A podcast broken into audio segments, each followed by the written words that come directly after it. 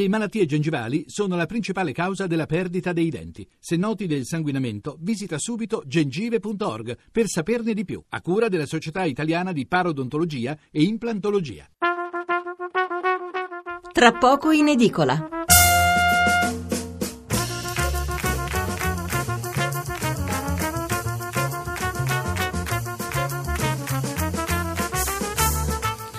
Buonasera da Stefano Mensurati e benvenuti all'ascolto di Tra poco in edicola, la rassegna stampa notturna di Radio 1. 800 05 05 78 è il numero verde per intervenire in diretta, 335 699 29 49 è il numero per inviare un sms.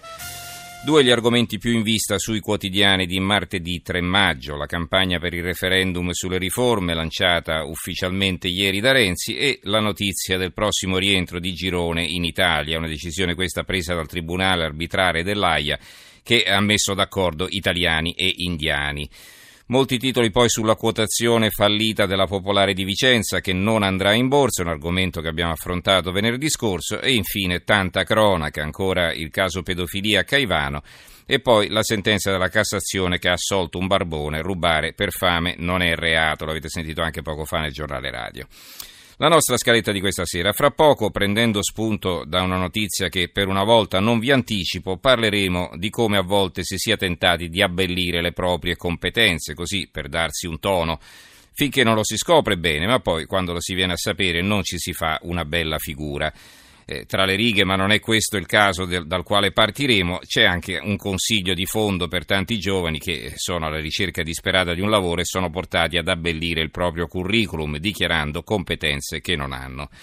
Nella seconda parte, dopo il Giro dell'Una, ci collegheremo con gli Stati Uniti per commentare altre due notizie. La prima è la diffusione da parte della CIA di tutti i particolari sul blitz che portò esattamente 5 anni fa, il 2 maggio del 2011, all'uccisione di Osama bin Laden in Pakistan, e l'altra invece che esistono 28 pagine ancora segretate, fanno parte di un rapporto sugli attentati alle Torri Gemelle, e chi le ha lette, deputati e senatori che però sono vincolati al segreto di Stato, dicono di esserne rimasti sconvolti. Ne parleremo subito dopo l'una, concludendo poi la puntata con la lettura degli altri quotidiani. Vi ricordo che oggi terminiamo all'1:30. Subito allora i titoli e i commenti sulle riforme costituzionali. Il Corriere della Sera, 10.000 comitati per il sì, la Repubblica, referendum via alla sfida. Il Quotidiano Nazionale, il Giornale, Nazione, il Resto del Carlino, Renzi e le riforme, offensiva per il sì ma il fronte del no si coalizza. Il commento di Andrea Cangini, il direttore, il male minore, questo è il titolo. Quando nel 2006 gli italiani furono chiamati a esprimersi sulla riforma Calderoli, criticammo aspramente il centro-sinistra, scegliendo di cavalcare il fronte del no al referendum, negava in radice la propria identità riformista e si assumeva la responsabilità di bloccare quello snellimento delle istituzioni e del processo decisionale attorno ai quali la politica dibatteva senza costrutto già da un 30ennio. Parole al vento, parole che ci sentiamo di ripetere oggi a parti invertite.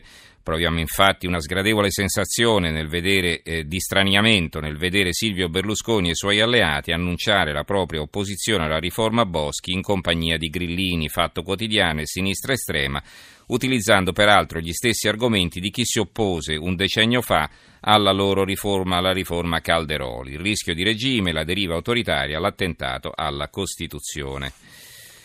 L'avvenire finalmente si cambia da Renzi, sprint riforme. Il Giornale, non cadiamo nella trappola del referendum, scrive Alessandro Sallusti, questo è il titolo del suo articolo di fondo. Come se non fosse bastata la sbornia di retorica delle celebrazioni del 1° maggio, scrive Sallusti, ieri Renzi ha rincarato la dose lanciando la campagna per il sì al referendum confermativo della riforma che si terrà a ottobre. Dice che dopo 63 inutili governi, ora con il suo si volta pagina, la sola idea che per i prossimi 5 mesi, tanti ne mancano al voto referendario, dovremo subire ogni giorno una simile cantilena, ci mette di cattivo umore. Primo perché non importa quasi a nessuno, secondo perché comunque si tratta di balle, non è infatti vero che si andrà ad abolire il Senato o i suoi costi astronomici, semplicemente i senatori saranno un po' meno e diversamente eletti con meccanismi regionali che a tutt'oggi restano un mistero.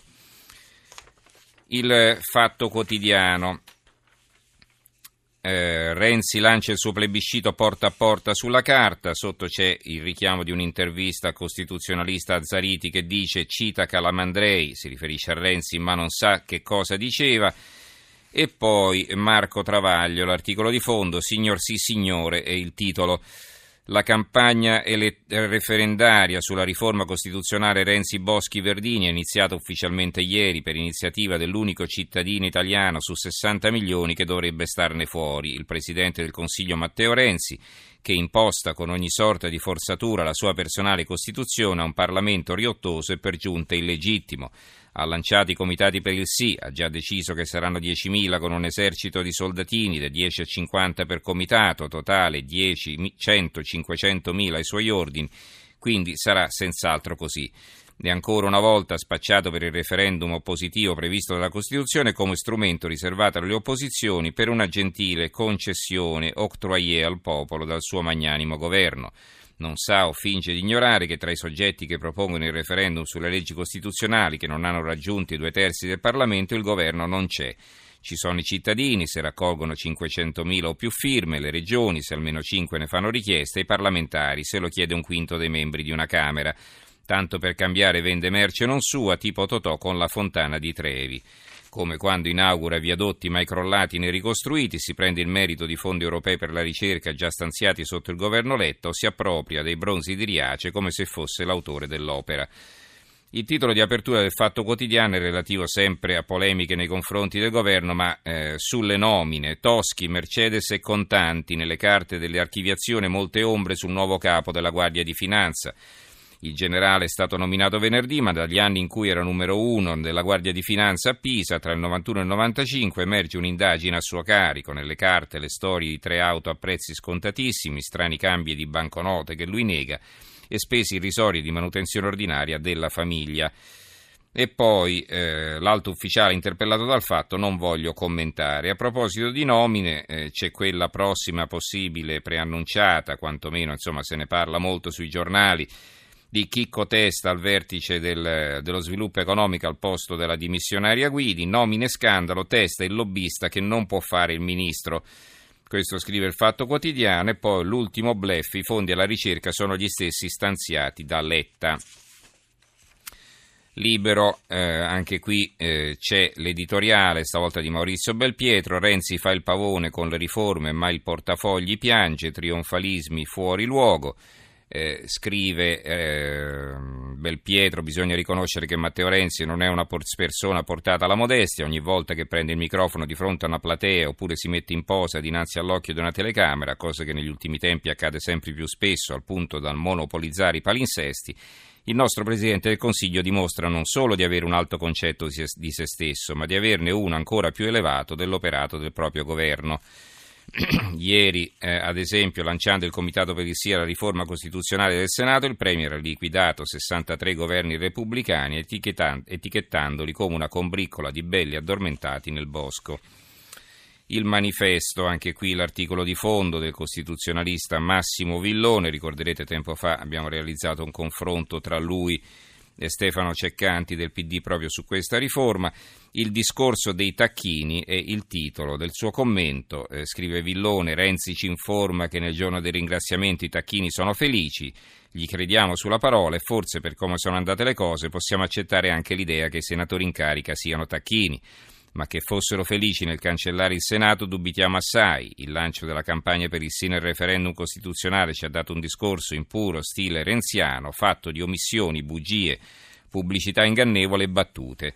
È omissione cerebrale un Parlamento che si è messo a correre, Renzi omette di ricordare che ha corso una maggioranza drogata dai numeri posticci di un sistema elettorale fulminato da una dichiarazione di illegittimità costituzionale, che solo grazie a quei numeri le sue riforme hanno visto la luce, che una minima decenza costituzionale avrebbe richiesto nuove elezioni con una legge depurata da quelle illegittimità, che nonostante tutto questo solo il rinforzo di Volta Gabbana ha consentito alla fine di radunare per le riforme una maggioranza occasionale e raccogliticcia. L'Unità è l'apertura dell'Unità. A tutta pagina, porta a porta è il titolo. Da Firenze Renzi lancia la campagna referendaria di ottobre, l'Italia non torna indietro, obiettivo 10.000 comitati in tutta Italia e nelle città pronti al via candidati e liste. come primo articolo, come articolo di fondo, ce n'è uno firmato da Matteo Renzi, ma anche in questo caso lo fa spesso l'Unità, è la trascrizione del suo intervento. Il titolo è "Ora ho bisogno di tutti voi". L'altro commento invece del vice segretario del PD Guerini, Lorenzo Guerini, "Con gli italiani un sì al futuro". Che cosa scrive Guerini? Ci sono momenti che indicano un punto di svolta nella politica di un paese. Era il 2 gennaio 2014 quando il segretario nazionale del PD propose a tutte le forze politiche un accordo serio istituzionale su 3 punti, oltre a una legge elettorale per garantire stabilità e alternanza, una riforma del bicameralismo e una riforma delle competenze Stato-Regioni. A poco più di 2 anni, grazie all'iniziativa del PD e in primo luogo al lavoro dei suoi deputati e senatori, il Parlamento ha approvato quelle proposte e ora ciascun cittadino italiano sarà chiamato a esprimere la sua opinione con il referendum. Sarà una bella e importante giornata di partecipazione democratica. Sarà un altro di quei momenti che segnano un prima e un dopo, da un sistema più lento, più complicato e per questo più inefficiente e inefficace, a istituzioni in grado di muoversi a tempo con la società, in grado di dare le risposte che i cittadini si attendono. C'è un'intervista al governatore della Toscana Rossi: "Con la riforma democrazia più veloce", questo dice. Poi un altro commento di Marco Plutino: "Come ridurre il dissenso. Non senza fatica il dibattito pubblico sul referendum autunnale si va incanalando entro una discussione sul merito". Così è l'attacco di questo pezzo. Poi il Dubbio: "Referendum inizia la guerra, Renzi raduna le truppe". Ancora il Mattino: "Riforme e unioni gay, doppia sfida di Renzi, DDL Boschi, minoranza PD per il no, addio al Senato, al via la campagna per il sì, un referendum oltre i partiti e l'analisi di Mauro Calise". La Gazzetta del Mezzogiorno: "Renzi avviso a Emiliano, fossi in lui firmerei il patto, posso anche riportare indietro i soldi, via all'accordo per la Basilicata, il Premier, ripartiamo da Matera". In realtà, vedete, qui mette insieme la visita di Renzi in Basilicata, c'è anche la vignetta di Pillinini con dei sassi tirati in testa a Renzi, che Renzi contestato a Matera, che poi dice nel fumetto "i famosi sassi, i sassi di Matera". Dicevo, metti insieme la visita di Renzi a Matera con il referendum sulle riforme costituzionali. Infine il Secolo XIX: "Sì alle riforme, Renzi vuole 10.000 comitati, la promessa nel paese, un cambiamento radicale".